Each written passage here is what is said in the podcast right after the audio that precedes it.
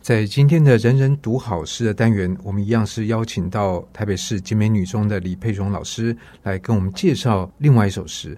在之前，他介绍了武则天的《如意娘》，我觉得这应该是蛮特别的一个选择。那不过我们今天要介绍这是杜甫，但杜甫大家就感觉耳熟能详。是，不过他的诗作应该也很多。对，在今天会介绍他哪一首呢？今天想要介绍的是杜甫的《月夜》。月夜就是一个有月亮的夜晚。对，一个很寻常的月夜，但是家人没有办法团聚在一起。所以这感觉也是一个常常见到的主题，在诗里面，是就是很多诗都有月。那当然月不可能在白天嘛，都是晚上。对，所以在有月亮的晚上会发生的事情是很多的。如果放在跟爱情相关的这个脉络底下，杜甫在做什么事情呢？是不是佩蓉老师先念一下这首诗？好，我先来读给大家听哦。月夜，今夜鄜州月，闺中只独看。遥怜小儿女。未解忆长安，香雾云鬟湿，清辉玉臂寒。何时已虚晃，双照泪痕干。所以这个算是一首五言的律诗，律诗。对，所以它这比绝句要来得长。然后它中间两联其实是有对仗的。所以这是一个律师通常的一种布置的方式吗？对，诗到了唐朝之后开始规律化。我们对于律这件事情的熟识跟感知，其实是来自于魏晋南北朝的时候有外语的刺激，有梵语，对，胡人，然后梵语佛教传入，开始遇到了佛经翻译的问题。我们因为有了参照，我们开始去注意到说，哦，所以。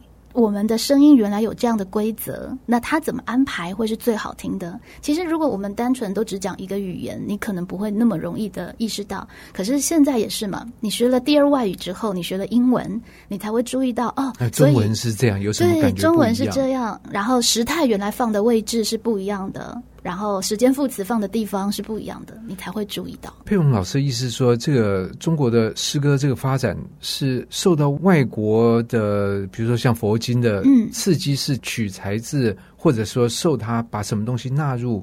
应该是说，在翻译的过程当中，我们才开始更仔细的去研究我们的声韵这个问题。嗯然后有什么四生八病啊、分平仄啊等等这一些的后设的概念有了之后，我们才有办法去创作格律嘛。所以，我们之前大概一般的人都知道，唐朝就开始有绝句律诗，开始有格律。可是再往前去推，这样子的一个规则其实是其来有自的。那它在文化之间的彼此交流、互相的启发，其实是。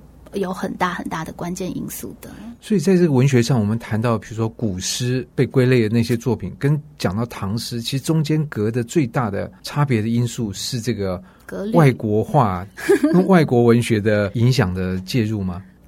说，呃，这是其中一个部分啦。嗯、那当然，我们本身诗歌的发展有了五七言这样子的一个形式，然后越来越成熟，它当然有它字体的理由。可是梵语的参与，其实确实是蛮重要的一个关键的因素。嗯、这真的蛮有趣的一件事情，但也再次会提醒，就是说律诗这件事情，嗯、这个律本身就已经说明了它很。强调某些规范，对，然后其实你照它填，自然而然你读起来的时候就会有韵味，就会有意蕴。杜甫是个很乖的诗人，他的律基本上是合律的。李白就没那么乖，李白那种才气，所以如果我们都会说你要学写诗的话，你要学杜甫。你如果学李白，就发现哎，怎么全部都不合律？但是他还是可以成为名诗，因为他就是才气纵横。应该说李白，我们就照他那学，就觉得哎。画虎不成反类犬。对，但是杜甫真的就是他们两个人之间，他们其实曾经有一段交游。然后呢，李白曾经笑杜甫说：“哎，你写一首诗，大概要碾断几斤胡须啊！”他是真的每一个字每一个字去下功夫的，苦苦推销，字字苦思。对，那这首也会有这样的一种，比如说格律方面的严谨。嗯，然后你会发现杜甫厉害的是他。都符合格律，但是他在能表达情感，对符合格律的过程当中，其实是把他的情感琢磨、琢磨再琢磨，所以呢，他的情感的那个纯粹度是非常高的。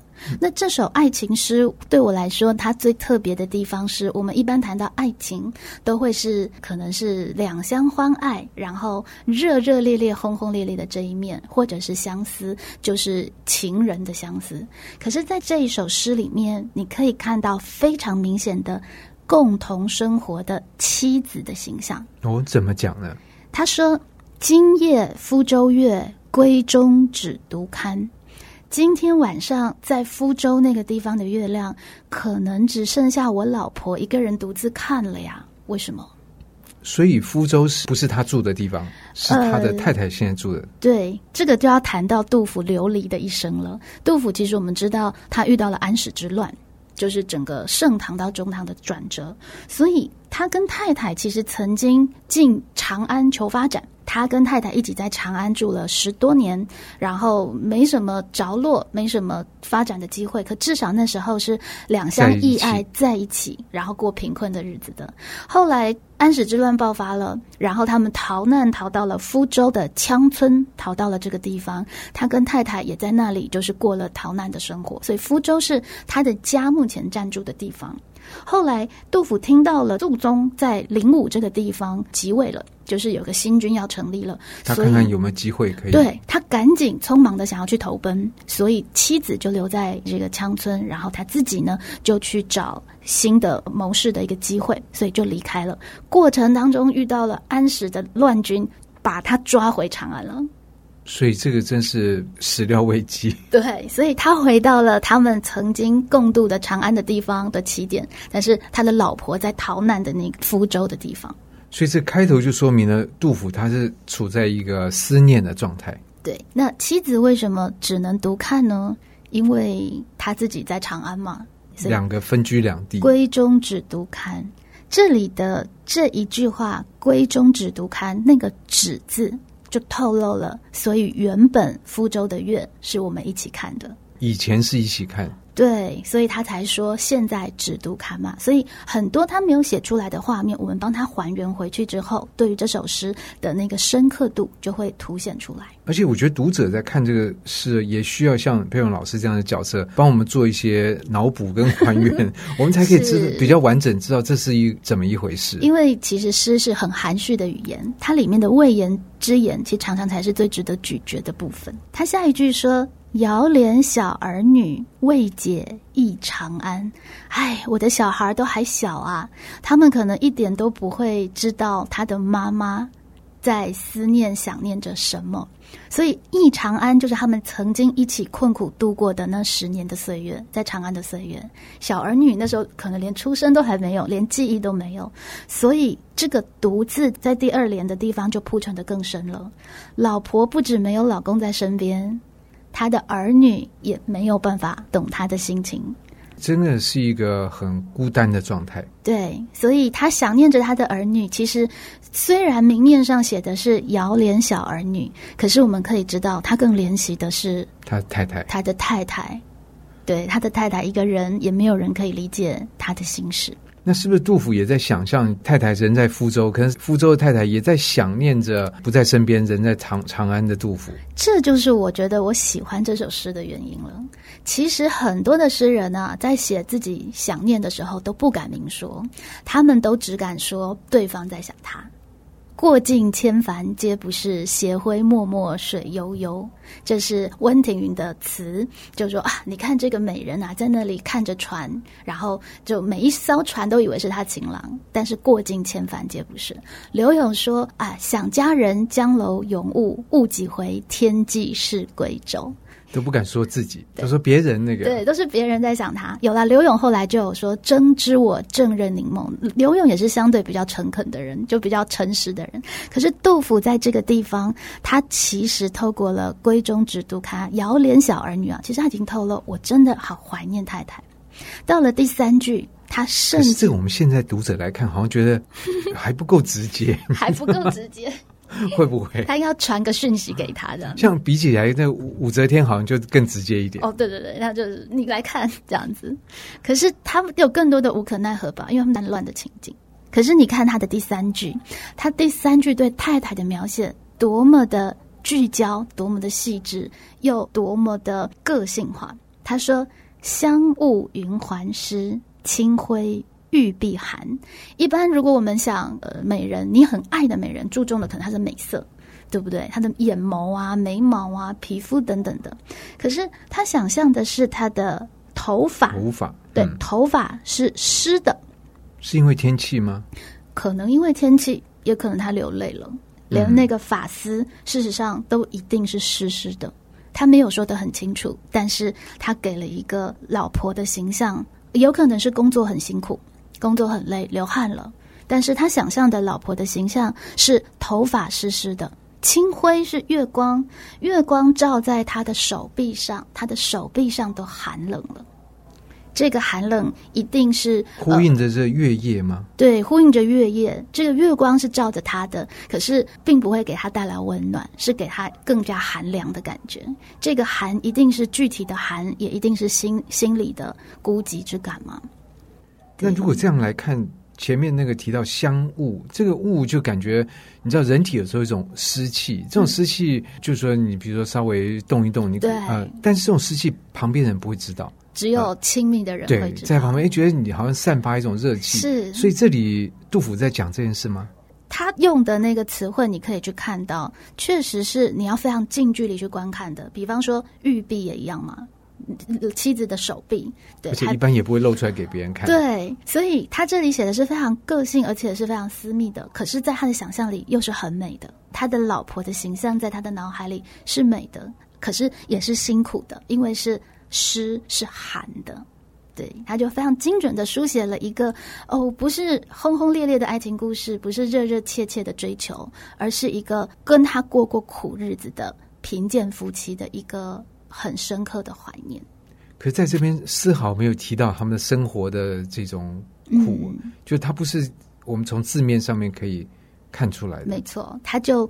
都含藏在字里行间了，因为其实真正的辛苦，如果你还会一直喊苦，就代表你应该还有余裕去诠释你的辛苦嘛，对不对？有的时候你不说的说，反而是更大的言说，我们就可以从，特别是当你感受到的时候，你就觉得哎，那个说不出来的苦。是，然后也不足为外人道，但是可能我跟老婆之间是可以了解，是可以理解的，在那个忆长安的忆里面。就可能有非常非常多他们自己的画面，我们是不知道是悬缺的。读诗的人其实透过这首诗，他如果跟他的妻子有过相同的情感，其实就可能可以去置换跟呃去想象填补自己的所有的生命记忆在里面。诗也是因为留了这样子的一个空缺，才让读诗的人也有参与创作的空间。那如果说从格律上面来看的话，嗯，到目前为止，我觉得这样的这个情感情绪的这种铺陈都非常的自然，嗯，就。好像没有觉得它有什么强要合于什么规格律，但是你仔细看，中间两联是对仗的哦。遥怜对未解，然后小儿女跟忆长安，这里没有对的那么工整啦。好，就是这个地方稍稍有一点在词性上没有对的很工整，可基本上你也可以感受到它要呼应的那个感觉。然后香雾对清辉，云环湿对玉臂寒。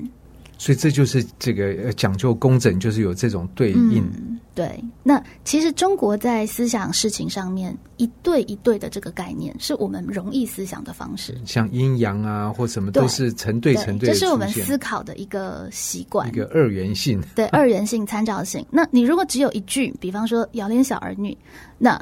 可能就是孤悬的一句，但是它跟“未解忆长安”相配了之后，它就会产生更多的互动而产出来的一些动态的情思。那“香雾云环湿”跟“清辉玉臂寒”，一个描写的是面部，一个描写的是身体。那它当附放在一起之后，它的整个画面的完整性就会提高了。所以等于这个两句两句，它本身就变一个稳定的架构。对，然后这个。一个一个稳定的架构，整个再堆叠起来成一首诗。是最后一句，它又有了一个小转折。最后一句，它拉了一个遥远的时间点，悬缺无可定的时间点。何时以虚晃？虚晃是窗子窗框，哎，什么时候我们可以两个人在共同倚着虚晃，双照泪痕干啊？那个时候的月光，这是未来喽。未来的月光可以把我们的泪痕给照干呐、啊，而且是两个人都照到。对，到底什么时候才有那么一天，我们两个人又可以再聚在一起呢？我觉得一般读者如果不没有听到佩蓉老师这样讲，那虚晃就会被这个两个字给绊住，会不会？嗯，就会困住。哎，不知道虚晃是什么？对，因为我们一般说虚晃一招，那是一个动作，是哈、哦。可是这个虚晃一般来讲，在古人是大家都明白，它指的是窗户。对，而且因为那个晃是金布啊，这个跟我们一般说的那个虚晃一招是不一样，可是很像，对不对？所以我们就要参看这个人人出版社的这个小诗集啊，它下面就有注释。嗯你就不会误会。这个诗也是就是《爱情诗词选》里面选出来的。对于一些诗词代、名词代都会有一些介绍。不过呢，背后的这个精神可能就需要佩蓉老师来解。特别是这个“双照泪痕干”，其实他已经表达出了对未来的一种期盼。那你可以想见，在“双照泪痕干”的当下，他们是不是前面的事情就都可以被解决了？闺中就可以同堪了，然后忆长安就有人可以陪伴他了，他的香雾跟玉璧也就有人可以接住跟安抚了，也不会玉璧寒了。嗯，对。然后可能也不用那么辛苦，累得满头大汗，也不用有玉这个香雾了。对啊，好，所以最后一句话，其实杜甫还是对他们的团聚留了一个希望，然后只是他用了一个何时，但是我没有办法确定那个是什么时候。那我们作为一个观众，作为一个读者，就会想说：后来他们有没有相遇呢？后来他们有相遇，只是还是过着贫苦的生活。尤其杜甫，他一辈子都跟饥饿，然后穷困绑在一起。他实在是一个，就是不小心对生活在一个乱世，然后也没有办法好好的做官跟发挥实力的人。对，这个也是我们觉得很矛盾的地方，就是说，如果他很平顺，是不是写得出来？就写不出这个诗。或者他那时候有这个手机可以视讯，对啊，那。也不用写诗了，就视讯一下，对，就问一下你在那边怎么样啊？长安天气如何啊？对，所以很多时候我们现在情感反而没有经过酝酿，但是呃，透过这些诗词，我们其实可以去把我们太过浮动、太过浮夸的情感，其实他可能静下心来去体会是有滋味的。可是我们现在太快把这些问题解决了，而这些诗会提醒我们，其实，在一些情感的深处是可以怎么样的驻足的。除了停住之外，我觉得也需要有像佩蓉老师、像昌盛老师这几位老师来帮我们解释。我觉得在经过解释之后，再来看这些诗词是很不一样的。那今天就很谢谢佩蓉老师帮我们介绍杜甫的这一首《月夜》，谢谢大家。